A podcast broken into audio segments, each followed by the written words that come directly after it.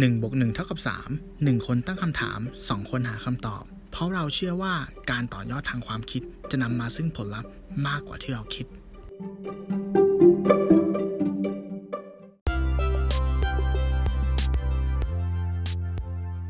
ปิกัสโซจิตรกรเอกของโลกเคยพูดไว้ว่า ศิลปินชั้นดีลอกเลียนแบบ ศิลปินที่ยิ่งใหญ่ขโมย1บวก1เท่ากับ3 Podcast EP ที่ 98 Copy and Paste เรียนแบบจนได้ดี สวัสดีครับ คุณอยู่ผมหนึ่งอภิชาติ ผมตู้ศิวาสวัสดีครับ ครับ สวัสดีคุณตู้ครับ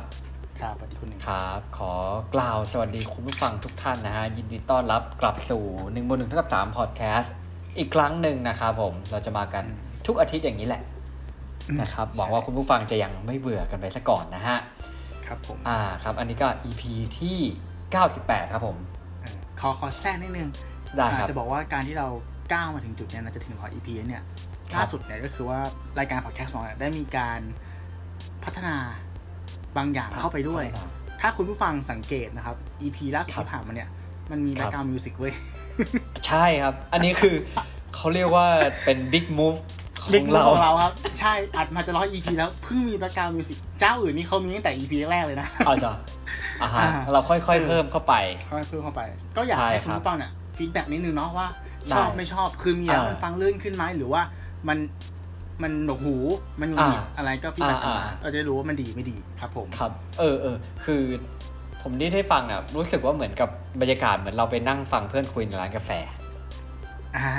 เออใช่มันจะเป็นใช่แบบบรรยากาศมันมี background music แบบโอ้สบายๆอะไรอย่างเงี้ยครับก็ลอง feedback กันมาได้แล้วกันนะครับผมครับ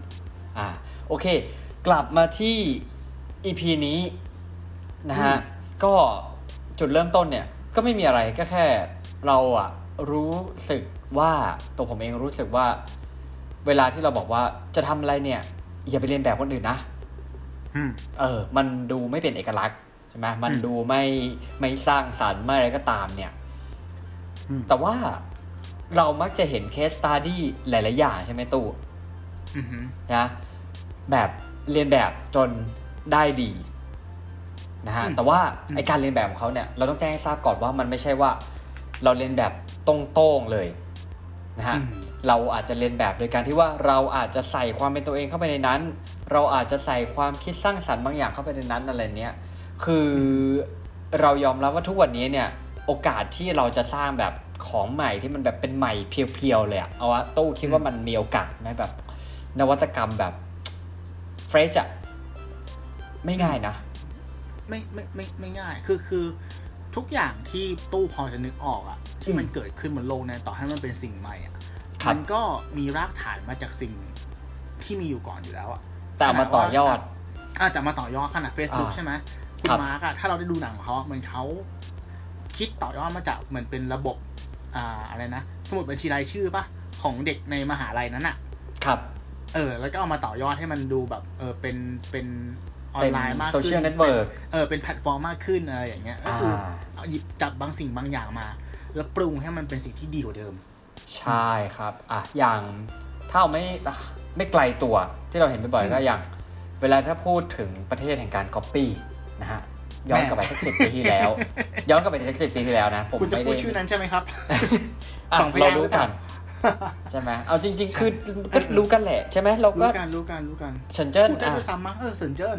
เออใช่เซินเจิ้นเพราะเรารู้อยู่แล้วแล้วช่วงนั้นก็คือก่อนประมาณสักประมาณห้าหกปีที่แล้ว ผมก็เคยมีโอกาสได้ไปเหมือนกันก็คือมันก็จะเป็นแบบ จะมีตึกที่มันรวมของที่มันแบบไอ้นี่เลยนะอืมที่แบบตึกเหมือนอ่าละเมิดลิขสิทธิ์อะอะใช้คำนี้ดีกว่าอ่าโอเคโอเค เป็นตึกใหญ่ๆ เป็นเหมือนห้างหนึ่งห้าง แต่ข้างในอะ มีแต่ข้างขอในงนี่แบบครบนั้นเลย ใช่ครคบรับเลยค รบเลยครบเลยนะฮะจับจับกันไม่ถูกอย่างนี้ดีกว่า อืมอืมเออเรื่องสำคัญเนี่ยน่าคุยน่าคุยใช่เดี๋ยเรมแต่ว่าขยยทุกวันนี้มันที่ตรงนั้นน่ะกำลังจะกลายเป็นแบบ Silicon Valley ใช่ไหมเพราะว่าใช่ใช่ด้วยคำว่าเป็นไปแล้วดีกว่าไหมมันเป็นถูกเป็นเรียกอย่างนั้นเป็นไปแล้วเนาะอะไรนะ มันมันถูกเรียกแบบนั้นไปแล้วป่ะเพราะเป็นซิลิคอนวัลเลย์คุณของคุณฝั่งว่าตะวันจะออก ใช่ อืม เพราะว่ากลายเป็นว่าเทคโนโลยีต่าง ๆ เนี่ย อืม โอ้โห ไปได้ไกลนะครับ แล้วก็อืมเราไม่จะเห็นการไต่อันดับของแบรนด์จีนต่างๆ พวกเกี่ยวกับเทคโนโลยีไม่ว่าเอ่ออย่าง Xiaomi ครับอ่าเสียใช่ไหมมีทุกอย่างใช้คำนี้แล้วกันโอ้ทำทุกอย่างทุกอย่างจริง ๆ นะฮะ แล้วก็ขายในราคาที่เข้าถึงได้ง่ายอืมนะครับผมแล้วก็คือหลาย ๆ อย่างหลายๆอย่างเทคคือเขาเป็นการวางรากฐานเท่ากับว่าเราไม่สามารถจะบอกได้ว่าการเรียนแบบเนี่ยมันไม่ดีอีกแล้ว อืมใช่เออ มันก็มีส่วนที่ไม่ดีส่วนที่ดีนะฮะอืมเนี่ยผมไปเจอบทความอันหนึ่งเขาเขาบอกว่า ถ้าคุณถามศิลปินว่าได้ไอเดียมาจากไหนเนี่ย ศิลปินที่ซื่อสัตย์เนี่ย จะบอกว่าผมขโมยมาจากพวกเขาอืมนะฮะศิลปินที่ยิ่งใหญ่หาใช่ศิลปินที่คิดค้นเอยคิดค้นอ่า ศิลปะที่สร้างสรรค์ใหม่ แต่หากเป็นศิลปะที่ขโมยมาแล้ว แต่ทำให้มันสร้างสรรค์ต่างหาก ดังนั้นการขโมยคือสิ่งเดียวที่พวกศิลปินใช้สร้างสรรค์ศิลปะ หากไร้ซึ่งการขโมยและการเรียนแบบแล้ว พวกศิลปินก็อาจจะไม่สร้างสรรค์ศิลปะได้อีก อ่าคุณตู้เห็นด้วยไหมฮะ เห็นด้วยครับ เห็นด้วย อืม เพราะว่าอืมเพราะว่าผมอธิบายอย่างนี้ได้ไหมอะจากจากอืมทฤษฎีของซิกมันฟอยด์อะว่าครับอ่าสสมองของเราอะมันจะมีส่วนของจิตสำนึกใช่ปะครับ จิตใต้สำนึกแล้วก็จิตไร้สำนึกถูกต้องไหมอืมอ่า ซึ่งส่วนที่เราใช้ทุกวันเนี้ยในการคิดวิเคราะห์เนี่ยมันคือส่วนอ่าที่อ่าจิตสำนึก ครับ มันคือยอดภูเขาน้ำแข็งเล็กๆอะอ่าแล้วลงมาอีกหน่อยอะใต้น้ำอะอีกนิดนึงอะคือจิตใต้สำนึกอ่าก็คือสิ่งที่อ่าเหมือนมันถูกกลันกรองจากประสบการณ์ของเราเนาะใช่ปะอืมอาจจะอืมแสดงออกมาในบริบทของการนอนละเมออ่าฝันถึงใครหรือว่าการตอบโต้แบบ ไม่ทันตั้งตัว ครับเหมือนเวลาตกใจหรืออะไรอย่างเงี้ยนะครับอืมส่วนที่ใหญ่และลึกที่สุดอะมันคือจิตไร้สำนึกอะมันคือสิ่งอืมที่มันมันอยู่สืบทอดมาใต้จากทะเลบรรพบุรุษของเรามาไม่รู้กี่หมื่นกี่พันปีอะ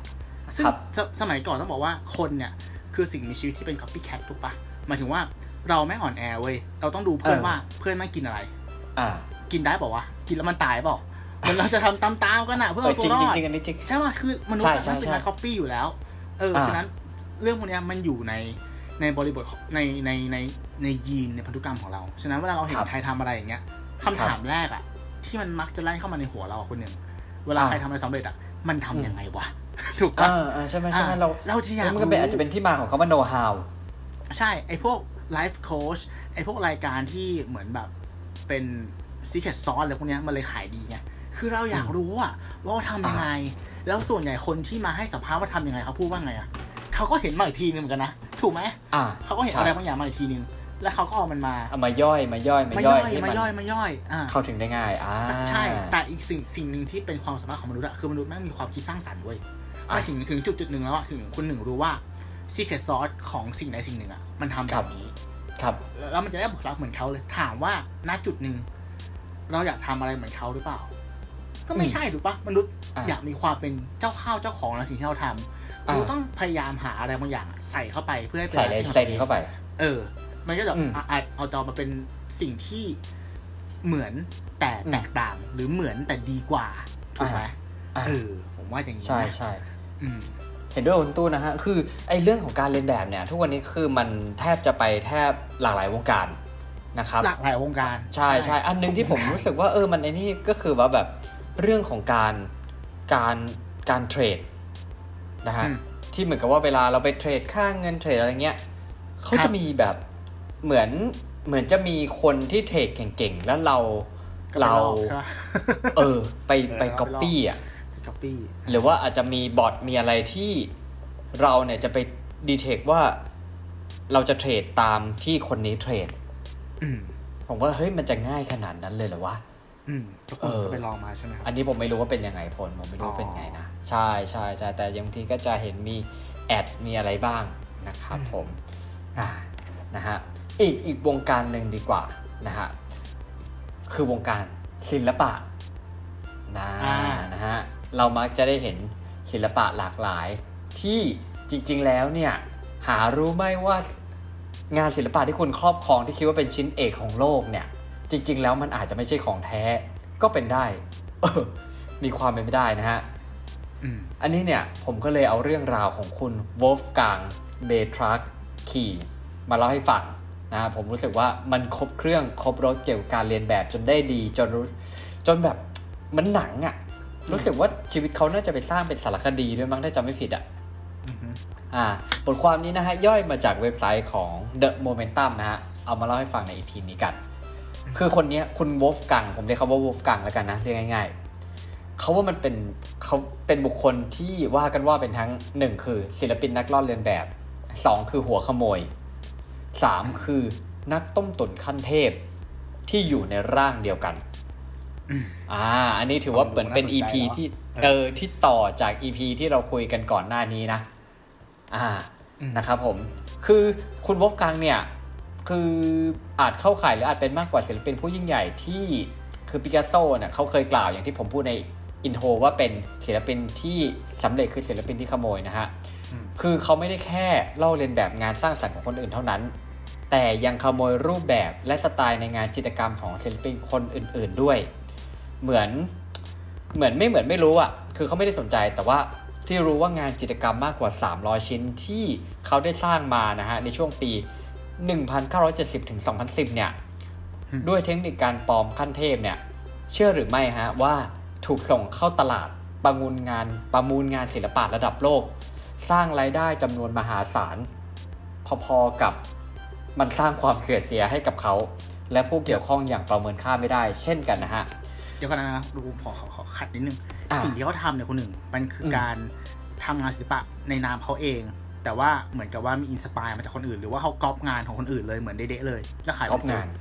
โอ้ my god โอเคคือมันเดี๋ยวผมจะเล่าให้ฟัง คือความหมายของผมก็คือแบบเหมือนเหมือนเขามีเอารูปมาวางอ่าอ่านะฮะรูปมาวางคู่กัน อันนี้ของคนนี้ที่เป็นศิลปินเอกของโลก อันนี้ของครับคุณโวบกลางนะฮะอืมใกล้เคียงกัน แต่ว่าอ่ลายเส้นเหลือเขาจะมีใส่ความเป็นเทคนิคของตัวเองบ้างนิดหน่อย แต่ว่า บางทีคือเอาไปประมูลแล้วก็ไม่รู้เชี่ยนึกว่าเป็น original อืมอืมอืมอ่านะฮะคือเขาบอกว่าตอนนี้เนี่ย ไม่มีใครรู้แน่ชัดเลยว่าการปลอมที่ส่วนที่เหลือที่มันยังไม่ไม่ได้รับการตรวจสอบและเจอเนี่ย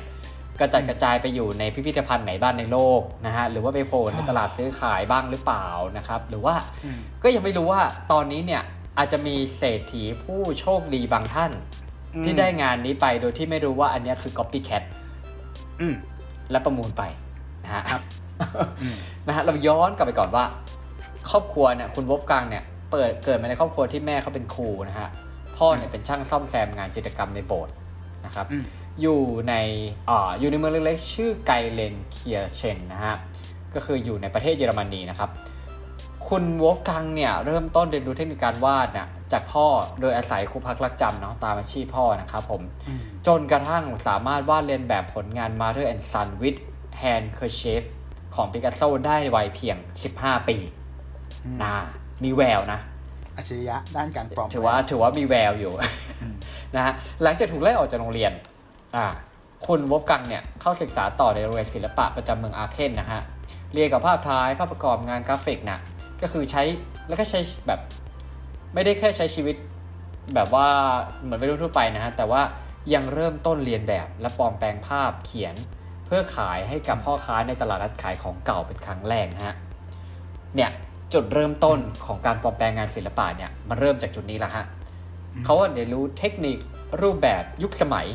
พัฒนาการของงานจิตรกรรมผ่านภาพเขียนที่เขาซื้อมาและสะสมจากตลาดขายของเก่า จากนั้นเนี่ย ก็คือเขาก็ซ่อมแซม แล้วก็ขายคืนตลาดค้าของเก่าในราคาใหม่เพราะเขามีเทคนิคไงก็คือเอาของเก่ามาขัดสีฉวีวันนะฮะเออวันหนึ่งเนี่ยพ่อค้าขายของเก่าก็เลยแนะนำให้ให้คุณวอฟกังเนี่ยไปวาดคนใส่ในภาพที่เป็นภาพวาดทิวทัศน์ โดยให้เหตุผลว่าจะช่วยให้ขายภาพได้ง่าย และราคาสูงขึ้นอืมหลังจากนั้นเนี่ยเขาก็ลองทำตามความแนะนำดังกล่าวอืมแต่ว่าผลลัพธ์เนี่ยมันตรงข้ามไปตู้ เพราะภาพเดิมที่เขียนมาอย่างดีแล้วเนี่ยทำให้เขาไม่สามารถเติมภาพคนหรือองค์ประกอบอื่น ๆ เข้าไปได้อย่างเต็มที่ จุดเปลี่ยนเนี่ยก็เลยเขาเนี่ยเกิดความคิดสร้างสรรค์ที่จะสร้างงานจิตรกรรมขึ้นมาใหม่ โดยอาศัยการลอกเรียนรูปแบบเทคนิคและลายเซ็นของศิลปินต้นฉบับนะฮะอืมอืมอืมคือไล่มาแบบเขาเขามีชื่อแบบเต็มไปหมดเลยนะอืมถ้าเอาที่เราแบบได้ยินชื่อดังๆ ก็อย่างแบบเลโอนาร์โด ดาวินชีอืม ที่คุณวอฟกังเนี่ยอ้างว่าเขียนแบบเขียนได้แบบสบายๆเลยเว้ยโอ้ได้ยินอย่างนี้นี่ดิสลอฟจัดนะฮะอืมความเป็นอิจฉริยะของการปลอมแปลงเนี่ยก็คือสามารถนำความมั่งคั่งมาสู่เขาและครอบครัวอย่างคาดไม่ถึง เขาสามารถเดินทางไปรอบโลก สร้างบ้านพักสร้างบ้านพักหรูหราในเยอรมนีฝรั่งเศสนะฮะและทำการปลอมแปลงจิตรกรรมจำนวนมาก โดยมอบหมายให้ภรรยาของเขาเนี่ยก็คือคุณเฮเลเนนะฮะทำหน้าที่เสนอขายภาพ พร้อมกับเล่าเรื่องราวเกี่ยวกับภาพเขียนแก่ผู้เชี่ยวชาญ พร้อมรับรองความเป็นของแท้ ให้กับอืมจิตรกรรมชิ้นนั้นๆ ก่อนส่งขาย ในตลาดศิลปะมูลค่าหลายล้านยูโรต่อผลงานหนึ่งชิ้นอืมเออ คือในเว็บไซต์ของ The Matter ที่ผมเห็นเนี่ยมันมีการที่เขาแบบ ผมไม่แน่ใจว่าจุดประสงค์นะ แต่ให้ผมเดาคือมันมีการเคาะฝุ่นเข้าไปที่หลังหลังรูป อืมเพื่อให้มันมีความเก่า ก็นั่นแหละครับนี่จะคือจะทำแล้วก็ทำให้สุดเนาะใช่ เอาให้สุดเออจะทำให้เออเอาให้จะได้สุดเอาให้สุดเออนะฮะแต่ว่าอย่างไรก็ตามนะครับอ่าโชคก็ไม่ได้เข้าข้างเขาเสมอไปเพราะว่าในปี 2010 เนี่ยเขามีผู้เชี่ยวชาญทางด้านเทคโนโลยีในการตรวจสอบงานจิตรกรรมเนี่ย ถูกร้องขอจากแกลเลอรี่แห่งหนึ่งให้ตรวจผลงานจิตรกรรมที่ชื่อ ภาพสีแดงละม้านะฮะอืมคือภาพเนี้ยจริงๆแล้วมันเป็นของจิตรกรชาวดัตช์ผู้โด่งดัง ชื่อว่าไฮริช แคมเป็นดองส์กระทั่งอืมเขาค้นพบหลักฐานในเวลาต่อมาว่าในปี 1914 ซึ่งเป็นเป็นปีที่ภาพ original ได้วาดเนี่ย เออ มันยังไม่มีการคิดค้นสีขาวไทเทเนียมไว้เว้ยอืมอืมซึ่งผลงานอืมที่แกลเลอรี่นี้มีเนี่ย มันมีสีนี้ ซึ่งอืมมันเป็นไปไม่ได้ถูกต้องไหมอ่าถูกถูกถูกหลังจากนั้นเนี่ย คุณวูล์ฟกังเนี่ยเขาก็ยอมรับว่าผลงานส่วนหนึ่งของเขากระจายอยู่ตามพิพิธภัณฑ์ และหอศิลป์ที่มีชื่อเสียงหลายแห่งทั่วโลกนะฮะครับโดยมีผลงานประมาณ 200ถึง230 ชิ้นเนี่ยที่ยังคงหมุนเวียนอยู่ในตลาดศิลปะ และยังไม่ถูกค้นพบหรือเปิดเผยจากผู้เป็นเจ้าของ หลังจากนั้นเนี่ยเขาก็เลยโดนพิพากษาจำคุก 6 ปีนะฮะส่วนภรรยาเขาเนี่ยก็จำคุก 4 ปีด้วยกัน ชดใช้ค่าเสียหายเป็นเงิน 2 ล้านยูโรให้กับนักสะสมที่ประมูลได้นะฮะ ในขณะที่ภาพสีแดงและม้าที่เป็นจุดชนวนเนี่ย ในขณะที่บริษัทจัดประมูลต้องชดใช้ส่วนที่เหลือให้เอก9แสนยูโรให้กับนักสะสมรายดังกล่าวนะฮะ และเขาทั้งคู่เนี่ยก็รับโทษจำคุกไปนะครับ อย่างไรก็ตาม เออ ก็คือว่าคู่สามีภรรยาเนี่ยเขาได้รับอนุญาตให้ทำงานในสตูดิโอที่อยู่นอกเรือนจำได้ตามปกติในเวลากลางวันเว้ย แต่ต้องกลับเข้าห้องขังในเวลากลางคืน อ่า อ่าก็ดูนะฮะแปลกดีนะเออเออเออก็แปลกดีนะครับ ในที่สุดเนี่ยเส้นทางชีวิตของอัจฉริยะนักปลอมนะฮะก็ต้องจบลง แต่เส้นทางที่ท้าทายของศิลปินคนหนึ่งก็เพิ่งจะเริ่มต้นนะครับ เพราะว่าเออเบทักคิกหรือว่าคุณวอฟแกงเนี่ยยืนยันมาตลอดว่าไม่มีสัมพันธ์ลึกซึ้งใดๆกับศิลปะ ในท้ายลึกซึ้งแล้วนะเขากลับใช้มันเป็นเครื่องมือสื่อสารกับภรรยาในระหว่างต้องโทษคุก จดหมายเนี่ยจดหมายที่เขาส่งกันระหว่างสามีภรรยาเนี่ย ก็คือจะเต็มไปด้วยภาพวาดลายเส้น ภาพตัดแปะหรือบางคนเขาเรียกคอลลาจนะฮะมากกว่า 8,000 หน้า ถูกส่งหาการนับครั้งไม่ถ้วนนะครับ แล้วก็มีเริ่มเขียนภาพเพื่อนในคุก หลังจากนั้นเนี่ยไอ้จดหมายฉบับนี้ก็ได้รวมเล่มเป็นแบบเป็นเอ่อเขาเรียกนะ เป็นของที่แบบเป็นของที่ระลึกหรือว่าเป็นของที่เอามาจำหน่ายอะไรนะฮะนะครับผมแล้วก็จนกระทั่งมีนิทรรศนิทรรศการเดี่ยวครั้งแรกภายใต้ลายเซ็นวอฟกังเบ กเบกทรัคคีในปี 2014 และจัดแสดงงานอย่างต่อเนื่องเรื่อยมาจนถึงปัจจุบันอืมเออคือแบบชีวิตแบบกราฟแบบขึ้นลงขึ้นลงมาก อืม อืม นะฮะ แต่ก็สอนให้รู้ว่าจริง ๆ แล้วการลอกเลียนแบบเนี่ยสุดท้ายมันก็ไม่ได้ดีเสมอไป เนี่ยมันจะมีจุดที่มันเราไม่ได้โชคดีตลอดอยู่แล้ว อืม ครับผม ฟังนี่คือฟังเรื่องของคุณอ่าวูล์ฟกังแล้วนึกถึงผู้ชายคนหนึ่งไอเนี่ยครับคุณรู้จักคุณคุณหนึ่งรู้จักเชฟหมู Table X ปะเขาเชฟหมู Table X เออเขาเขาจะดังมากเลยในในวงการ fine dining ของของไทยอะหมายถึงว่าอืมร้านเขาอะจะรับแต่แบบคนดัง ๆ อะไรเงี้ยทำแบบเหมือนเป็นเชฟเก่าแก่ที่ทำไฟดิเนิ่งครับ เออแบบมีแต่คนดังๆไปกินอะครับการที่เขามาถึงจุดนี้ได้อะเพราะว่าเมื่อก่อนเนี่ยเขาเป็นลูกน้องให้กับ อ่าเลสเซว่าคนคนมีอิทธิพลคนหนึ่งอืมแล้วสิ่งที่เขาต้องทำก็คือเหมือนกับว่า สมมติเจ้านายอยากกินข้าวร้านนี้ใช่ปะอาหารร้านเนี้ยเขาครัจะบส่งเชฟหมูเนี่ยให้ไปชิมเว้ยอ่าฮะไปชิมนะแล้วแกะสูตรมันทำให้เขากินที่บ้าน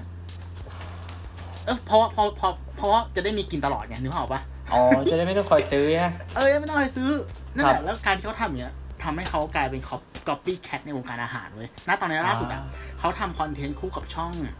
อ่า คุณแดนเนลมิดเหมือนเป็นคอนเทนต์ประมาณว่า ก็เหมือนไปตามร้านดังเนี่ยแหละ แล้วก็ไปกินใช่ไหมเหมือนไปช่วยโปรโมทร้านอะ แล้วก็มาทำคอนเทนต์สนุกในในครัวที่บ้านว่าเอ้ยเดี๋ยวจะลอง copy ดูซิว่าที่ร้านเขาทำเนี่ย เราจะทำออกมาได้เหมือนแค่ไหน อ่า เออ เนี่ยโหก็คือถ้าทำเหมือนนี่สวยนะ ก็นะ ก็จะบอกว่าเออสิ่งของพวกเนี้ยบางทีมันเป็น มันเป็นทักษะของคนบางคนเนาะ หมายถึงว่า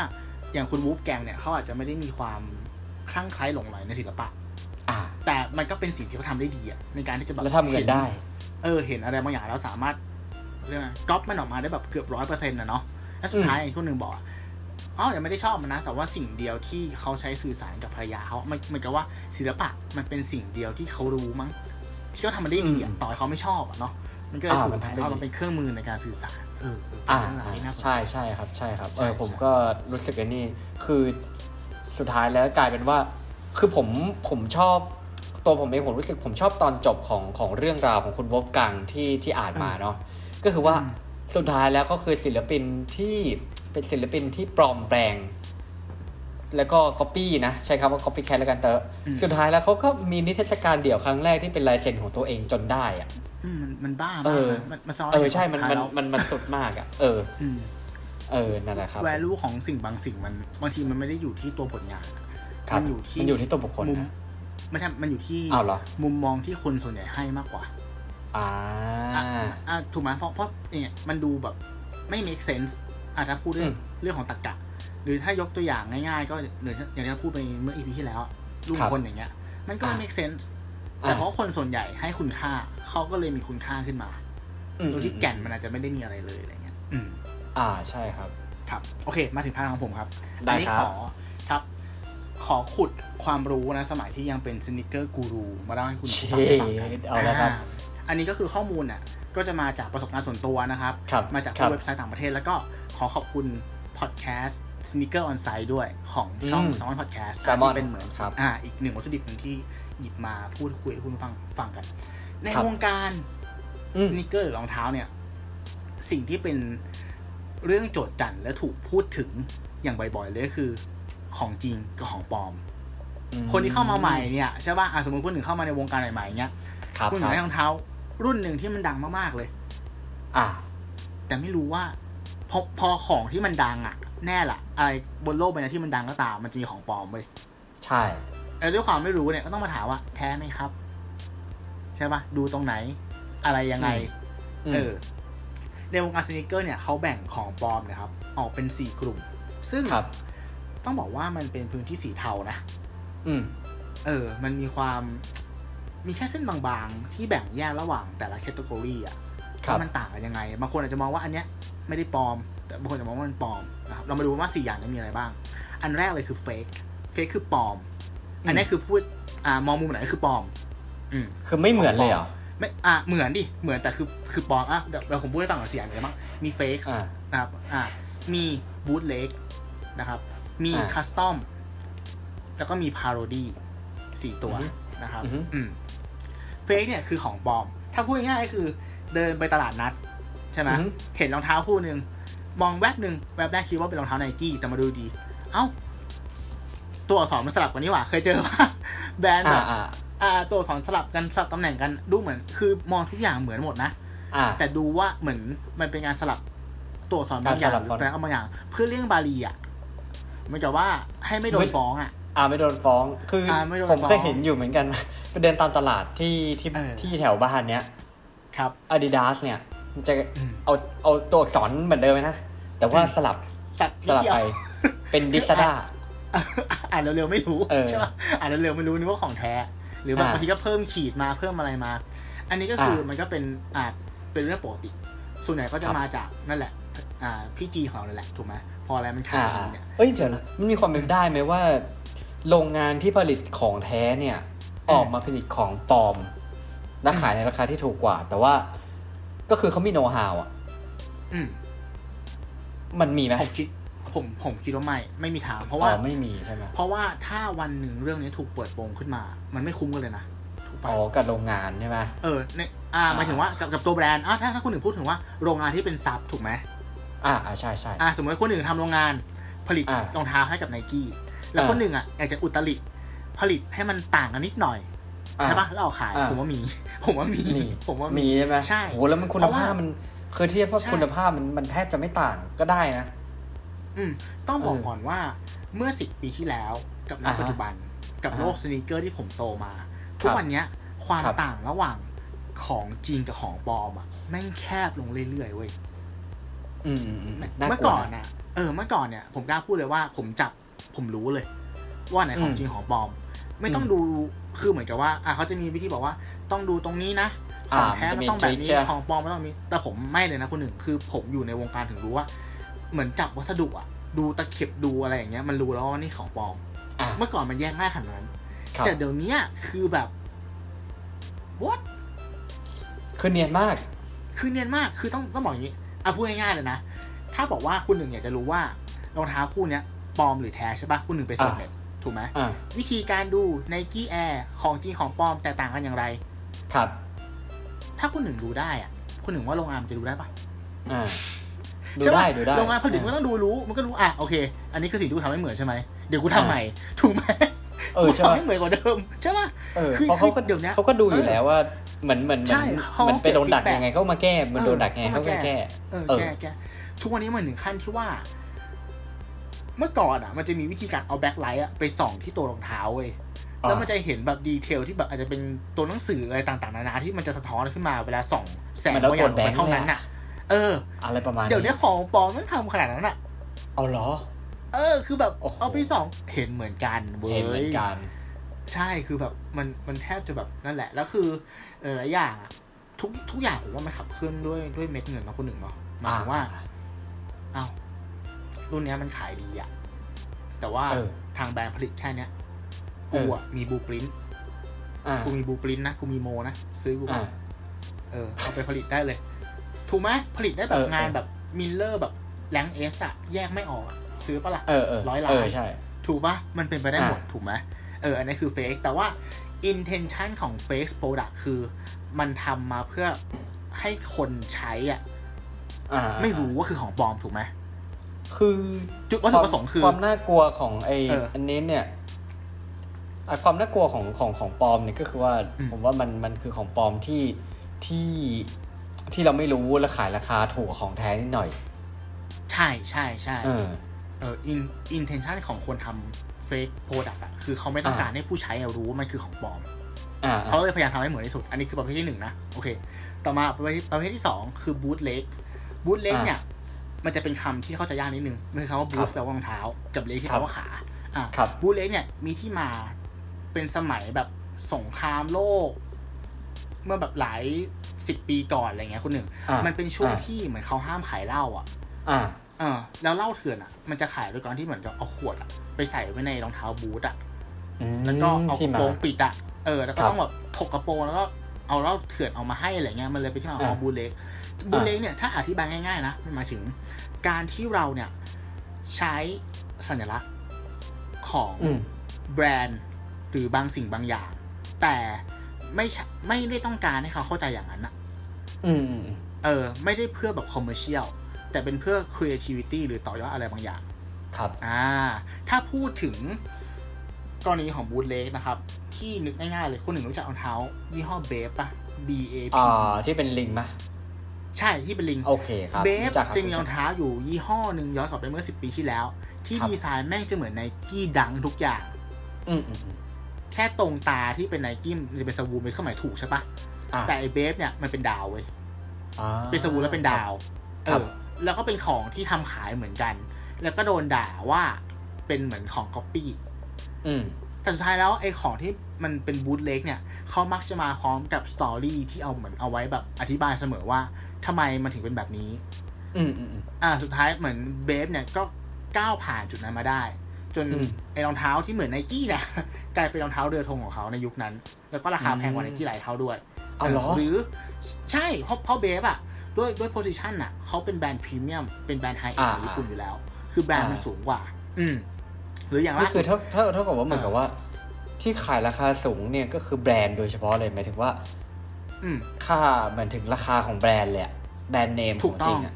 ใช่ไหมใช่ใช่อ่ามันเป็นของจริงครับเออผมผมจะเขาอธิบายนะว่าเขาอธิบายว่าอะไรทำไมทำไมมันถึงไม่เขาคงบอกว่า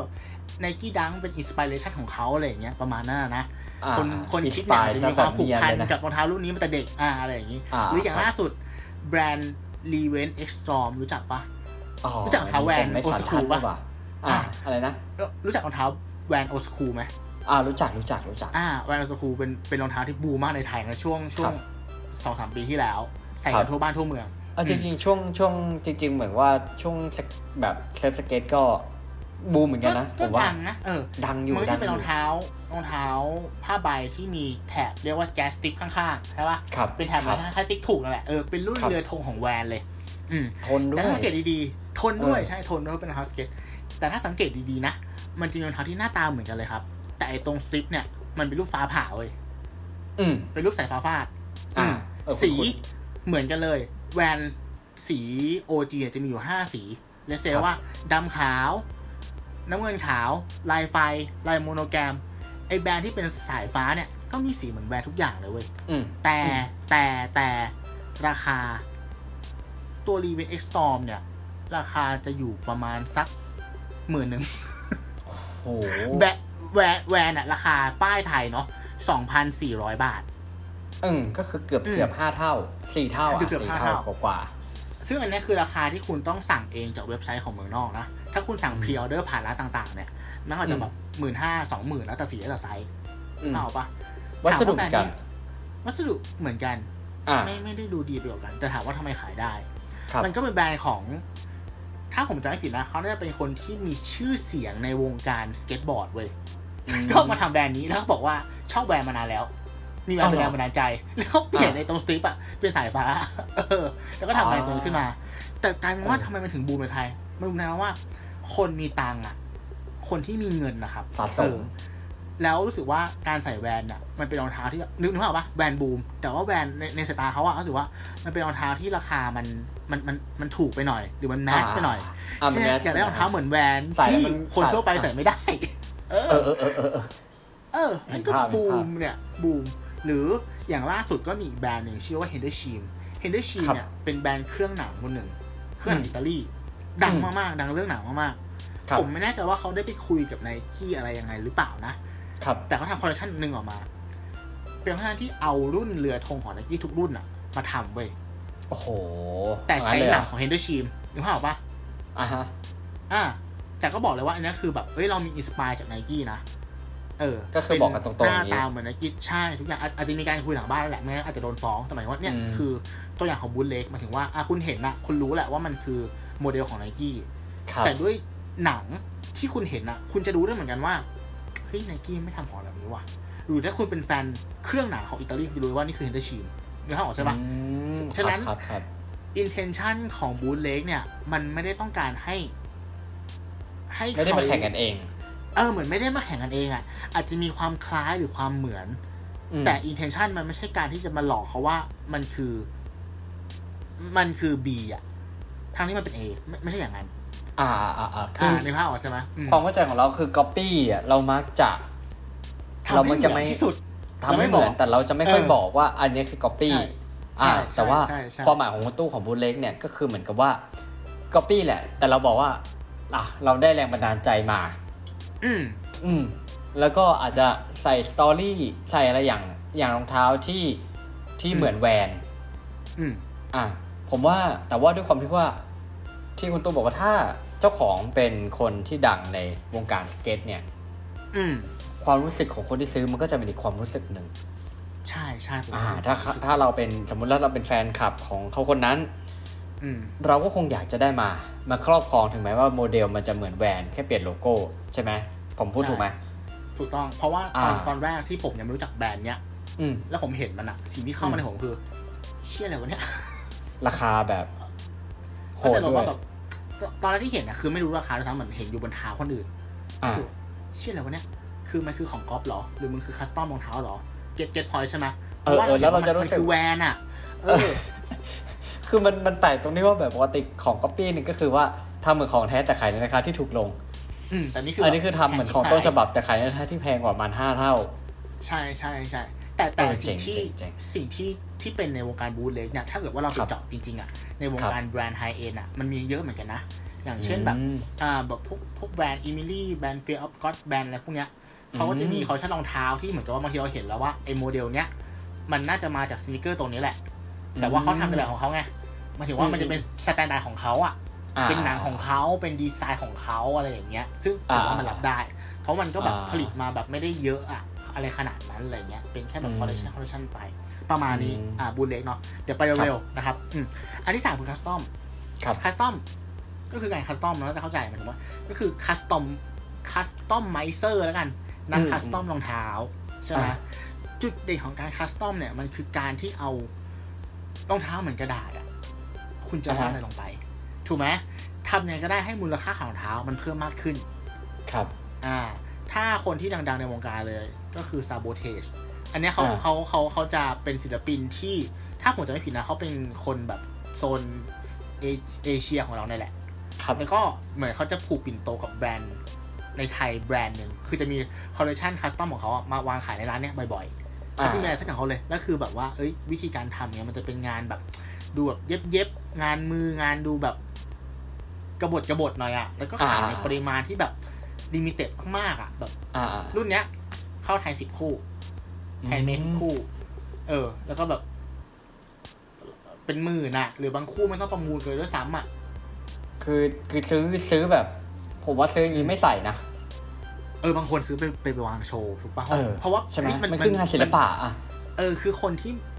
คนที่มันดังมากๆอะเนาะแล้วไม่งทำงานเป็นเป็นแฮนด์เมดอะหมายถึงว่า ไม่ได้เข้าโรงงานอะอืมใช่ป่ะมันแปลว่ามันจะมีแบบมันจะเป็นแรงมากๆเลยแล้วคอลเลคชันหน้าอย่างเงี้ยมันก็ไปทำอย่างอื่นละมันก็ไม่อ่าเหมือนเดิมละถูกไหมก็คือหมดแล้วหมดเลยเออเผื่อหมดแล้วบางคนหมดเลยก็คือเอาไปแล้วถ้าคือซื้อไว้อนาคตอันราคาก็อาจจะขึ้นอีกนะ ใช่ใช่ถูกอ่าต้องครับผ หรือมหรือหรืออย่างล่าสุดก็จะมีที่สยาม Discovery เหมือนกัน มันจะมีงานครับชื่อ Con Convert Made by You มั้งก็เป็นการรวม Convert อะเขาจะรวมนัก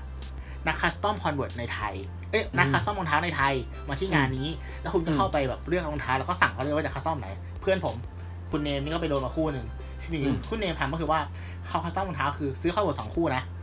อืมซื้อสองคู่ ก็คือสี่ข้างถูกปะจะมีข้างข้างขวาสองข้างข้างละสองข้าง ครับ แล้วเขาจะตัดคู่หนึ่งอะออกมา แล้วประกอบให้เป็นเกาะ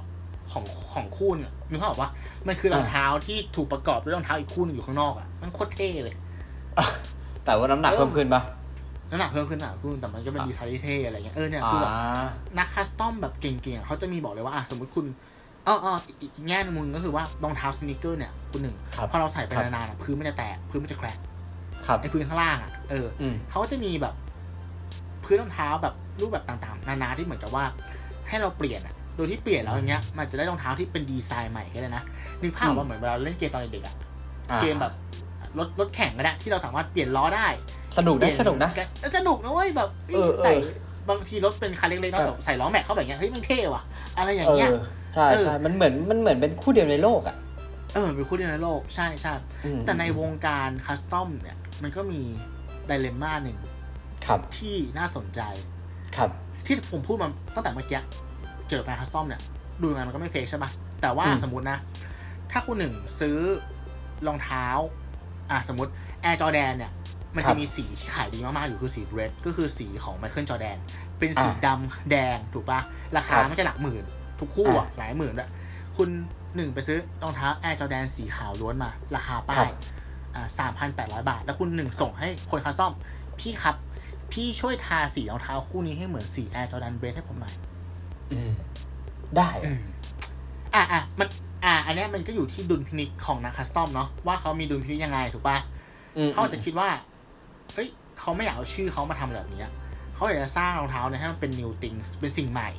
แต่บางคนก็รับถูกไหมเพราะมันก็คือเรื่องปากท้องแต่ถามว่าทำมาแล้วอย่างเงี้ย แล้วมันอยู่บนเท้าคนหนึ่งเนี้ยผมคุณเออลองคิดคุณหนึ่งคิดว่ามันคือ fake product ไหม แต่มันคือรองเท้าแท้นะเว้ยเสื้อช็อรปองเท้าแท้ที่ถ้าจะมองเป็นคัสตอมอืมแต่ว่าผมว่าของพวกนี้มันเราต้องดูกันที่เจตนาพิจารณาเนาะใช่ไหมด้วยใช่ใช่ถ้าเจตนาอย่างที่คุณตู้บอกว่า เราส่งไปแล้ว ให้ระบายสีเหมือนของ Air Jordan ที่เป็นรุ่นแดงดำเงี้ยอ่าถ้าเจตนาก็คือเหมือนเขาอะ ก็คือต้องการที่จะให้มันเป็นรุ่นนั้นน่ะ แต่ว่าในราคาที่มันถูกลงก็คือใช้การคัสตอมเอา อืม เออ มันก็ดูที่ดูที่เจตนา แล้วแต่มุมมองด้วยแหละ แต่ผมว่าคนส่วนใหญ่มองก็อาจจะก็อาจจะรู้สึกว่าเออ มันเป็นมันเป็นของที่พยายามที่จะทำให้เหมือนหรือก๊อปปี้ก็ได้ อืมอืมอืมแต่สุดท้ายอืมถ้ามันยังอยู่ในในในในในเลเวลของของคัสตอมเหมือนเนาะไม่ใช่คอมเมอร์เชียลหมายถึงว่า ไม่ได้ไปขายคุณต่หอนึ่งเออคนหนึ่งให้เออใช่คนหนึ่งทำทำแล้วอืมคนหนึ่งใส่เอง ก็ถือว่าโอเคแต่อ่าคนหนึ่งไปหลอกขายคนอื่นใช่ป่ะในราคาของของตัวเบรดของอย่างเงี้ย อันนั้นอ่าคือคือคือมึงไม่ดีอะถูกไหมใช่ใช่ใช่ทีเนี้ยคนที่รับออกแบบเลยจะสวยเอา จะสวยเอาจะสวยเอาอ่าครับใช่ครับโอเค อ่าครับมาถึงอันสุดท้ายนะครับอืมครัพาบโรดี้พา parody คุณหนึ่งเข้าใจคำนี้มากน้อยแค่ไหนอืม parody parody parody เหมือนเป็นชื่อ EP หนึ่งของเราเลยปะวะ ที่เคยผ่านมา ยังไม่เคยมียังไม่เคยเหรอไม่เคยไม่เคยเอาเหรอ เออคุณคุณ parody เอ้ยหรือคุณหตู้รือมีวะเอออืม parody มันก็คือการเขาเรียกว่าอะไรอะ ผมไม่รู้จะแปลเป็นไทยยังไง แต่ว่าการทำ parody ของฝรั่งเนี่ยมันเป็นเรื่องปกติมากๆหมายถึงว่าไอคลิป parody เนี่ยครับมันคือคลิปที่บอกเลยว่าเฮ้ยกูจะก๊อปมึงนะ แต่ก๊อปแบบขำๆอะถ้าอืมถ้าพูดถึงไทยเนี่ย รู้จักวงซอกกาวปะที่เป็นน้องสี่คนที่เต้น cover แบบพิงอะอ่าโอเคโออ่าเคคือโเพาโรดี้คือหมายถึงว่าอ๋อดูยังไงก็รู้ว่ามันมันไม่ใช่แบ็คพิงอะแต่เขาอ่าพยายามจะหยิบจับสิ่งที่มันอยู่รอบตัวมาทำให้อ่าเหมือนแล้วโปรดักชันมันได้ แล้วมันก็ดังหรือเพจอย่างโลคอ s คอสเพย์อะอ่าอ่า ที่เขาพยายามคอสจากของแบบของที่ของมันน่าที่คเขาอมีสได้ เออเนี่ยคือพาโรดี้คือเหมือนอ๋อว่ามันติดตลกอะเออครับครับครับไม่ได้ไปหลอกเขานะเห็นภาพอยู่แต่แบบเออเหมือนแล้วแบบเฮ้ยดูมันดูดู funny ดูขำๆอะโอ้มันดูน่าเอ็นดูนะเออมันดูถ้าทำดีน่าเอ็นดูๆมันก็ดูน่าเอ็นดูใช่อ่าใช่ครับอืมรองเท้า parody เนี่ยก็จะเป็นแนวแบบติดตลกไปเลยผมว่าว่ามันจะเป็นสิ่งที่แบบค่อนข้างใกล้เคียงอ่าห่างกันจากคำว่า fake แหละเพราะมันทำให้มันดูอืมตลกอย่างเช่นว่า เขาอาจจะทำรองเท้าด้านบนอะเหมือนในเอ่อเหมือนไนกี้ใช่ป่ะ แต่พื้นข้างล่างเนี่ยดันไปแปะกับพื้นรองเท้าผู้หญิงเนี่ยนึกภาพออกไหมหรืออมไอตาสัญลักษณ์ของไนกี้ที่เป็นติ๊กถูกเนี่ยมันเปลี่ยนเป็นรูปกล้วย อืมได้เหรอหรือ ก็คือทำแบบให้มันให้รู้เลยว่านี่กูทำมาล้อมึงนะหรือทำขำๆอะอืมเก็ตป่ะแล้วอืมอืมด้วยปริมาณเนี่ยมันจะทำมาไม่เยอะมากๆ ไม่เยอะอืมบางทีอาจจะมีแค่คู่เดียวด้วยซ้ำทำมาแบบอืมขำๆทำแบบเออตลกตลกๆอะไรอย่างเงี้ยอืมอืมผมว่าผมว่าของพวกนี้เนี่ย ลึกๆถ้าเขาทำออกมาจริงๆเนี่ยแล้วมีการจำหน่ายเขาคงไปดูที่กฎหมายอยู่บ้างที่ว่า มันอืมไม่เกินจำนวนกี่ชิ้นอะไรอย่างนี้ปะวะมันถึงจะแบบไม่เป็นใช่ commercial ใช่หรืออะไรใช่อาจจะอาจจะมีกฎอยู่เหมือนอืมอืมเหมือนอ่าเอางี้เหมือนเวลาผมเคยซื้อไฟล์ตามเว็บไซต์อย่างเช่น Creative Market นะมันจะเป็นไฟล์พวก AI หรือเป็นลูก artwork ต่างๆ เนี่ยเขาก็จะมีคือเว็บฝรั่งเขาก็จะมีแบ่งแบ่งสามราคานะ คือคุณอยากได้ไฟล์นี้ใช่ไหมแต่ว่ามันจะมีราคาแบบ Personal ก็จะถูกสุดนะฮะอืม Commercial ก็คือจะแพงขึ้นมาแต่ว่าเขาบอกว่าอาจจะไปต่อยอดทำผลิตภัณฑ์ เพื่อจำหน่ายได้ไม่เกิน 500 ชิ้นอืมอ่าใช่ไหมฮะ แต่ว่าถ้าเกิดว่าเป็นแบบเอ่อแพงสุดแพงสุดก็จะเป็นแบบ unlimited unlimited quantity ก็คือว่าไม่จำกัดปริมาณชิ้นอืมอ่า มันอาจจะมีช่องว่างตรงนี้อยู่ที่ว่าแบบ ถ้าคุณทำไม่ถึงตรงนี้เนี่ย มันอาจจะไม่ได้ดูเป็นของที่เป็น ของปลอมแปลงหรือของลอกเลียนแบบ หรือว่าเอางานคนอื่นมาใช้เพื่อ commercial อืมเท่านั้นเองอะไรเงี้ยครับ ใช่ใช่อืมเออ ถ้าพูดถึงในในแง่เนี้ยสิ่งหนึ่งที่เหมือนเป็นตำรวจกับผู้ร้ายของของการก๊อปปี้นะก็คือเรื่องของกฎหมายแล้วก็เรื่องของลิขสิทธิ์เนาะครับ ที่มักจะแบบเห็นมันทะเลาะกันอยู่บ่อยๆใช่ป่ะก็ฟ้องอืร้อมงกันไปครับอืมครับ ก็ประมาณนี้ครับผมที่เตรียมมาอ่าอืมโอเคครับ สวยงามครับ จากคุณตู้สติกเกอร์กูรูครับครับผมโอเคครับอะก็เดี๋ยวมาในส่วนของผมเพิ่มเติมเนาะอันนี้กี่นาทีแล้วเนี่ย ก็ประมาณนี่คือไม่โอไม่เคได้ไม่ได้เตรียมคอนเทนต์อะไรกันมาทำไมเราคุยกันนานจัเหงงาวะเหงาเอออยู่บ้านเจอหน้ากันเหไม่งให้คุยกันนะ เออใช่ครับเจอหน้าไม่ค่อยคุยนะฮะโอเค ก็อย่างที่เกรินเกินๆไปอย่างที่บอกครับว่าทุกวันนี้เนี่ยเรื่องของการ Copy เนี่ยมันลึกลับซับซ้อนนะครับผมแล้วก็อืมอืมผมก็ได้ไปเจอข้อมูลอันหนึ่งมา มาจากเว็บไซต์ของธนาคารกรุงเทพ ซึ่งผมว่าตอนนี้เนี่ยเคยได้ยินเหมือนกัน เคยได้ยินคนรู้จักบางคนเคยเจอปัญหานี้กับตัวเองหมายถึงว่าคนรู้จักผมนะอืมมันคือเรียกว่า trademark hijacking นะฮะอืมมันคืออะไร มันก็คือประมาณว่าเอาให้เห็นภาพง่ายๆนะ คุณตู้ทำแบรนด์อืมใช่ปะทำแบรนด์ขึ้นมาปุ๊บอ่า แบรนด์อาจจะเริ่มมีชื่อเสียงหรือว่าไปได้ยินถึงคนที่ส่วนใหญ่จะเป็นที่ประเทศปัญหามันจะเกิดที่ประเทศจีนโอพูดเถอะพูดเถอะโอ้โหพยายามเลี่ยงแต่ว่า อืมนะฮะนั่นแหละ แต่เราไม่ใช่ว่าทุกคนคือมันจะมีบางคนที่เขาฉวยโอกาสอย่างนี้ดีกว่า เราไม่ได้ไปว่าประเทศเขานะครับ นั่นแหละมัน คือจะประมาณนี้คือสมมติคุณตู้เริ่มดังเริ่มมีชื่อเสียง แล้วผมอะสมมติผมผมอยู่ที่นั่น อ่า แล้วผมก็เฮ้ยเห็นแบรนด์คุณตู้ปุ๊บผมรีบเอาโลโก้คุณตู้รีบเอาชื่อแบรนด์คุณตู้เนี่ยไปจดลิขสิทธิ์ที่นู่นเลยเอ้ยไปจด trademark ไปจดทะเบียนเครื่องหมายการค้าอะไร whatever แล้วแต่เนี่ยที่นู่นเลยอืมอืมอืมอืมอืมแล้วถึงวันหนึ่งคุณตู้อยากจะ go inter ฮะอืมคุณตู้ก็ไปหาทางหนีที่ไล่จะไปขยายตลาดไปประเทศจีนอืมอืมแต่กลายเป็นว่า ไอ้แบรนด์โลโก้แบรนด์ไอ้ชื่อแบรนด์ที่คุณตู้จะไปขายในประเทศนั้นน่ะ ถ้าจะไปขายเป็นกิจลักษณะเนี่ยอืมมันทับไปแล้วเหมือนกับว่า มันมีคนจดชื่อนี้ไปแล้ว อืม อืมกลายเป็นว่าคุณตู้อะเนี่ยถ้าคุณตู้ส่งเข้าไปเนี่ย ของที่คุณตู้ส่งเข้าไปมันก็อาจจะมองกลายเป็นของก๊อปปี้อืมเออ เพราะว่ามันไม่ได้มาจากเจ้าของแบรนด์จริงอืมๆที่เขาจดไปอืมอืมนะฮะเขาบอกว่าเรื่องมือใหม่เนี่ย โดนกันเยอะ เวลาที่จะอืมเข้าไปเจอดตลาดในจีนนะฮะอืมแล้วผมเนี่ยถ้าถึงจุดหนึ่งคุณตู้อยากจะขยายมากใช่ไหมถามว่าคุณตู้ทำแบรนด์จนถึงจุดหนึ่งที่มันดังเนี่ยถามว่าคุณตู้อยากจะเปลี่ยนโลโก้ไหมก็ไม่อยากไม่เปลี่ยนชื่อแบรนด์ไหมก็เสียดายก็ไม่อยากใช่ไหมมันมันยากนะจะเริ่มใหม่เงี้ยอืมผมเนี่ยก็จะเสนอขายให้คุณตู้ครับในราคาที่แพงริ้วครับนะฮะกระบวนการมันจะเป็นอย่างนี้อืมนะครับ ก็คือว่าการจด เครื่องหมายการค้าที่เป็นเครื่องหมายของแบรนด์คนอื่น โดยไม่สุจริตอืมเพื่อกันสิทธิของเจ้าของที่แท้จริงอืมซึ่งถือเป็นการละเมิดลิขละเมิดเครื่องหมายการค้ารูปแบบหนึ่งนะฮะอืมผู้ประกอบการไทยเขาบอกตอนนี้เนี่ยประสบปัญหาดังกล่าวจนไม่สามารถทำการตลาดในจีนได้ก็คือ ถ้าคนที่ไม่สามารถที่จะยอมจ่าย ก็จะอืมไม่นี่ไปนะฮะอืมขบวนการเทรดมาร์คไฮแจ็คกิ้งของจีนเนี่ย แอบจดทะเบียนการค้าไว้ดัก หน้ารอไว้แล้ว ซึ่งก่อนจะจดทะเบียนอะเขาเนี่ยจะไปสอดส่องดูแบรนด์ต่างๆ ตามงานนิทรรศการสินค้าที่ผู้ประกอบการไทยไปจัดงานแสดงสินค้าที่ประเทศจีนอ่านะฮะนี่ถือว่าไปตรงทาร์เก็ตกลุ่มเพราะว่าคนที่ไปจัดงานแสดงสินค้าที่ประเทศจีนก็คือคนที่อยากจะเจาะตลาดเมืองจีน อืมอ่านะครับ จากนั้นค้นหาข้อมูลชื่อแบรนด์สินค้า แล้วแอบไปจดทะเบียนเคลื่อนไหวการค้าไว้ก่อนที่บรรดาแบรนด์จริง ๆ เนี่ย จะเข้าไปทำตลาดในประเทศจีน หลังจากนั้นเนี่ยอืมคุณก็จะเจออุปสรรคทันทีนะครับ เพราะว่าอืมหากนำแบรนด์ไปขายในจีน ก็จะถูกทางการจีนตั้งข้อหาละเมิดสิทธิบัตรการค้า ซึ่งก่อนหน้านี้เนี่ยเคสก็คือว่าพันธุ์ทุเรียนหมอนทองไทย เคยถูกอือฮึบริษัทในจีนเอาไปจดทะเบียนการค้าในหลากหลายชนิดสินค้า เช่นกัน แม้แต่แบรนด์อาหารสัตว์ ยังมีชื่อพันธุ์ทุเรียนหมอนทอง ก็ถูกนำไปจดทะเบียนการค้าครับ เรียกได้ว่าอุดทุกช่องเลยนะฮะ ครับ นะฮะ นอกจากนี้มันไม่ใช่แค่ส่วนของทะเบียนการค้านะอืมการเปิดบัญชี Official ของแบรนด์บนโซเชียลมีเดียเนี่ยก็ไม่เว้นเว้ยอืมเช่นอ่าของจีนเนี่ยเขาจะใช้เป็นเวยปั๋วนะเวยคือปั๋วไปเปิดเขาดักไว้แล้วเนี่ยเหรอ อะไรนะเขามัน มันไปเปิดดักไว้แล้วเนี่ยเหรอ ดักแล้วครับก็คือว่าเขาจะเปิดไว้โบแอคเคายืนยันตัวคือ Verify ไปแล้ว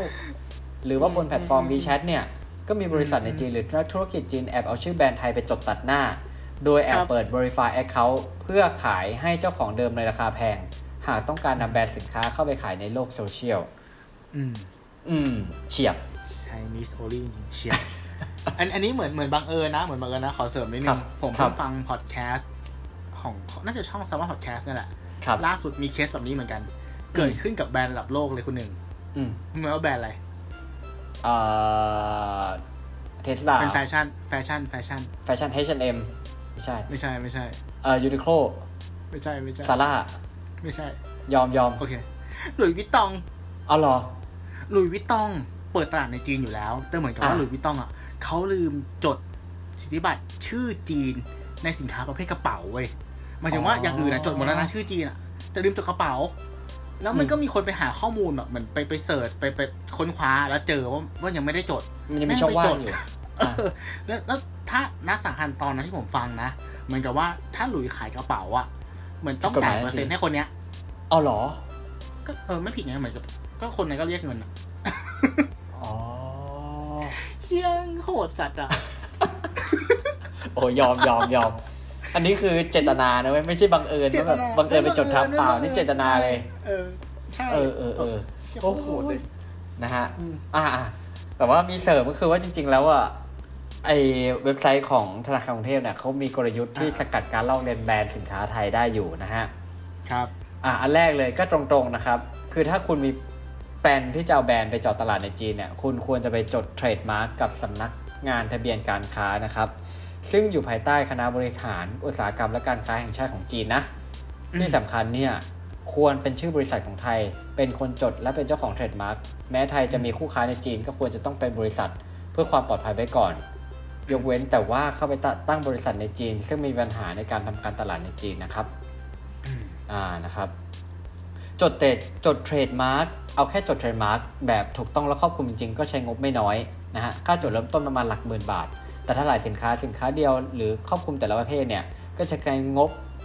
เพิ่มขึ้นแต่ว่าอย่างน้อยเนี่ยเราก็มั่นใจได้ว่าเราสามารถจะบุกตลาดจีนได้เต็มร้อยเปอร์เซ็นต์เพราะว่าผมว่าถ้าโดนไปจดจดทับอย่างหลุยส์วิตตองเนี่ยอืมผมว่าค่าเสียหายเนี่ยน่าจะแพงกว่า ค่าจดเริ่มต้นอืมนะฮะใช่ใช่อันที่สองเนี่ยหาทางหนีที่ได้ก็คือว่าจริงๆเนี่ยคุณก็พยายามทำแบรนด์ให้เป็นที่รู้จักในไทยด้วยนะครับ เพราะว่า มันจะมีบางคนสมมติว่าทุเรียนหมอนทองเงี้ยอ่าแล้วก็ถึงเวลาอะจะเจาะตลาดจีนอย่างเดียวทำเพื่อขายจีนอย่างเดียวแต่ถึงเวลาถ้าเจออันนี้ดักเนี่ยกลายว่าของคุณก็อาจจะค้างสต็อกก็ได้ หรือว่าเพราะว่าไอ้ไอ้ช่วงเวลาที่จะดำเนินการอะไรเงี้ยมันใช้เวลานานแล้วถ้าเกิดมีคนไปจดทับ คุณจะต้องไปฟ้องจะต้องอะไรเงี้ยถ้าอย่างนั้นเนี่ยก็พยายามหาหลาย ๆ ตลาดเข้าด้วยกันนะครับผมอืมนะครับผมสามเนี่ย การสร้างแบรนด์การทำการตลาดและการขายไม่ควรพึ่งพาแต่พันธมิตรธุรกิจ หรือคู่ค้าในจีนเป็นหลักอย่างเดียวนะครับ ตัวเราเองเนี่ยก็สมควรจะสร้างการรับรู้ให้ผู้บริโภครับรู้ถึงตัวตนของเราอย่างแท้จริง เพราะว่าการทำเช่นนี้เนี่ยก็คือป้องกันการลอกเลียนสินค้านะครับผมการที่สี่เนี่ยก็คือพยายามสร้างเอกลักษณ์กับสินค้าทำให้ผู้บริโภคจดจำได้ง่ายขึ้นนะครับ เพราะสุดท้ายเนี่ย ผมว่าเรื่องของคุณภาพมาตรฐานเนี่ย มันก็ยังคงเป็นอันดับอันดับต้นๆที่เราคำนึงถึงเนาะอืม อ่าใช่ครับผมประมาณนี้ครับสี่อันครับผมครับระวังกันด้วยสร้างกรอบป้องกันกัน อืมครับผมอ่าโอเคครับอีพีนี้ก็อีพีนี้คุณตู้มีอะไรเสริมให้คุณผู้ฟังไหมฮะ เรามาถึงประมาณ50นาทีละอืมจะครบละถ้าถ้าพูดถึงถึงเคสการกรอบเราได้ดีเนี่ยคุณหนึ่ง เราเราเรามองย้อนไปถึงสิ่งที่มันประสบความสำเร็จอะมันสะท้อนให้เห็นถึงความจริงอันโหดร้ายเว้ยอืมมันคือความจริงของระบบในทุนอะระบบปลาใหญ่กินปลาเล็กอะเอออมอย่างถ้าเคสในไทยเนี่ยครับมันก็จะมีมันก็จะมีเอ่อบริษัทหนึ่งเนาะที่มักจะเข้ามาติดต่อสตาร์ทอัพรายย่อย แล้วก็เอาของเนี่ยไปขายในห้างร้านของเขาที่มีสาขาอยู่ทั่วประเทศอืมแล้วสักพักหนึ่ง มันก็จะมีของที่หน้าตาเหมือนกัน ในราคาถูกกว่ามาหลังคู่กัน และสุดท้ายดูว่าอะไรขายดีของที่เป็น original เนี่ย ก็หาก็ยขายไปไม่ออกอืมก็หายไปถูกปะอ่าผมยังเคยโดนติดต่อมาเลยนะครับอ๋อไม่ขอไม่เอ่ยชื่อแล้วกัน แล้วก็อย่างล่าสุดที่ผมฟังพอดแคสต์ของ Mission to the Moon อะ ครับก็มีรายงานว่าอ๋อบริษัทเหมือน tech ใช่ไหมใช่ที่อ่าอเมซอนบ้านที่พูดได้เพราะเขาอ่าพูดใช่ใช่ใช่อ่าเพราใช่ป่ะมีบริษัทใช่ใช่ tech ใช่มากกว่า 25 บริษัทอะที่ฟ้องร้องอเมซอนเหมือนอเมซอนก็ทำแคมเปญนึงมาเนาะว่าจะ funding ให้กับบริษัทสตาร์ทอัพแล้วก็อ่าเข้าไปฟันดิ้งแหละสักพักหนึ่ง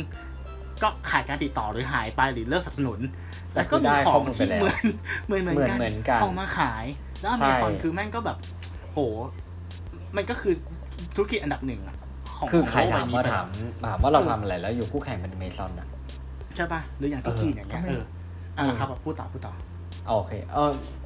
มันจะอยู่ในสินค้านี่ใช่ป่ะ Echo ใช่ไอที่เป็นลำโพงใช่อะ Echo ใช่หรือยาใช่เหมือน Echo เนี่ยมันมีส่วนประกอบของจิ๊กซอว์เนาะ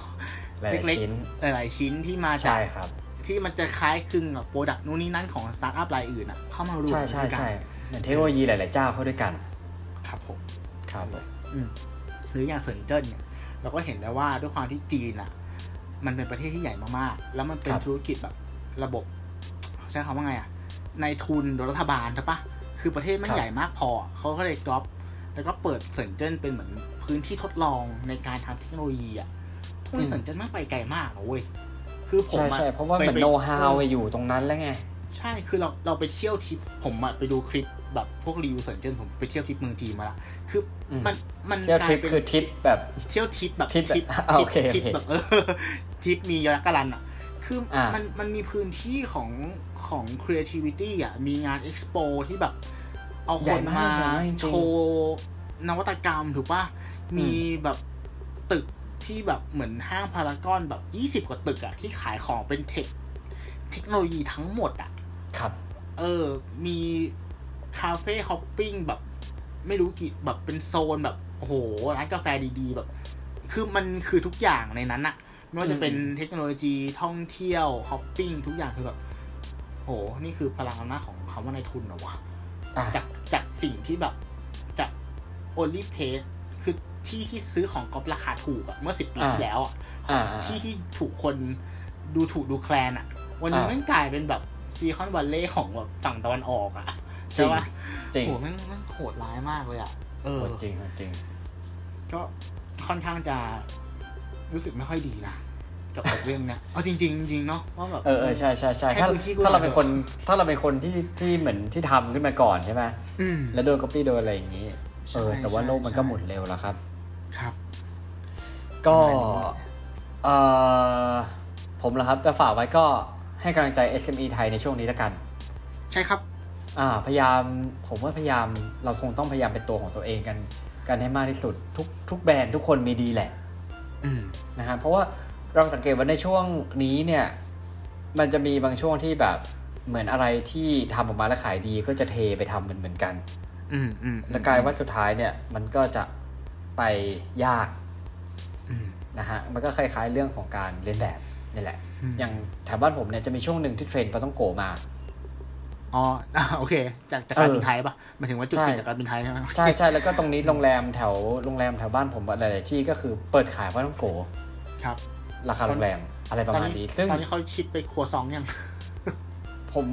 ใช่ชิปไปแล้วแต่ว่าไม่รู้ว่าครัวซองตอนนี้จะจะเพราะว่ามันไม่ใช่สิ่งใหม่เว้ยใช่ไหมใช่ปะมันไม่ใช่สิ่งใหม่ ซึ่งแบบก็เราก็เลยงงว่า เออทำไมมันถึงเป็นเป็นเทรนด์ขึ้นมาได้ขนาดนี้เหมือนกัน อันนี้ตัวผมเองก็ไม่รู้อืม แต่ว่าอย่างที่บอกถ้าเกิดว่าทำแล้วมันเหมือนเหมือนกันคือ คืออย่างปลาท่องโกะเนี่ยเราไม่สามารถจะกินได้ทุกวันขนาดนั้นเนี่ยเข้าใจปะอืมอ่า ก็เลยก็เลยลองดูใช่ว่าเพราะใช่แต่ละที่ผมเชื่อว่าแต่ละที่แต่ละก็มีโน้ตฮาวมีความสามารถมันแตกต่างกันไปนะฮะเราคงไม่สามารถจะทำสิ่งใหม่ที่แบบ fresh new ได้อืมขึ้นมาเหมือนสมัยเทสลาทำรถไฟฟ้าขึ้นมาแบบฟิลนั้นความรู้สึกนั้น แต่ว่าเราอาจจะดูหลายๆอย่างมาประกอบ แล้วก็ใส่ความเป็น ตัวเราความคิดสร้างสรรค์อะไรเข้าไปเงี้ยอืมบอกว่าผู้บริโภครับรู้ได้ก็ขอเป็นกำลังใจให้ทุกท่านเช่นกันนะฮะอืมครับผมสวยงามประมาณนี้ EP นี้ครับครับผมก็เอ่อสำหรับ EP อื่นๆของหนึ่งบนหนึ่งรอบสามนะครับ ก็สามารถไปติดตามรับชมรับฟังนะครับ ได้ทุกช่องทางที่คุณผู้ฟังทางพอดทางพอดแคสต์นะวันนี้ลิ้นพันมากเลยนะครับผมก็จะมีตาม YouTube นะฮะ Anchor Podbean Spotify Apple Podcast นะครับ และสามารถร่วมพูดคุยเสนอ topic กันได้นะครับ ที่เพจหนึ่งบนหนึ่งรอบสามพอดแคสต์ใน Facebook นะครับ แล้วก็Blockdit ของเราด้วยนะครับ มา feedback กันได้นะครับ แล้วก็เสียง background music ของเราเป็นยังไง มาคุยกันได้นะฮะ ชอบไม่ชอบยังไงบอกได้ ครับ ครับผม อ่าสำหรับ EP ต่อไปเนี่ย EP ที่ 99เนี่ย99คุณตุ้นเฮงใช่ไหมจะมากับกล่องสุ่มอีกหรือเปล่านะครับผมไม่แน่ใจเอาแล้วไม่แล้วพักก่อนอืมอืมนะฮะก็อย่าลืมติดตามรับฟังนะครับสำหรับวันนี้ผมหนึ่งวิชาติ ผมตู้สิวัตรครับ สวัสดีคสรับวัสดีครับ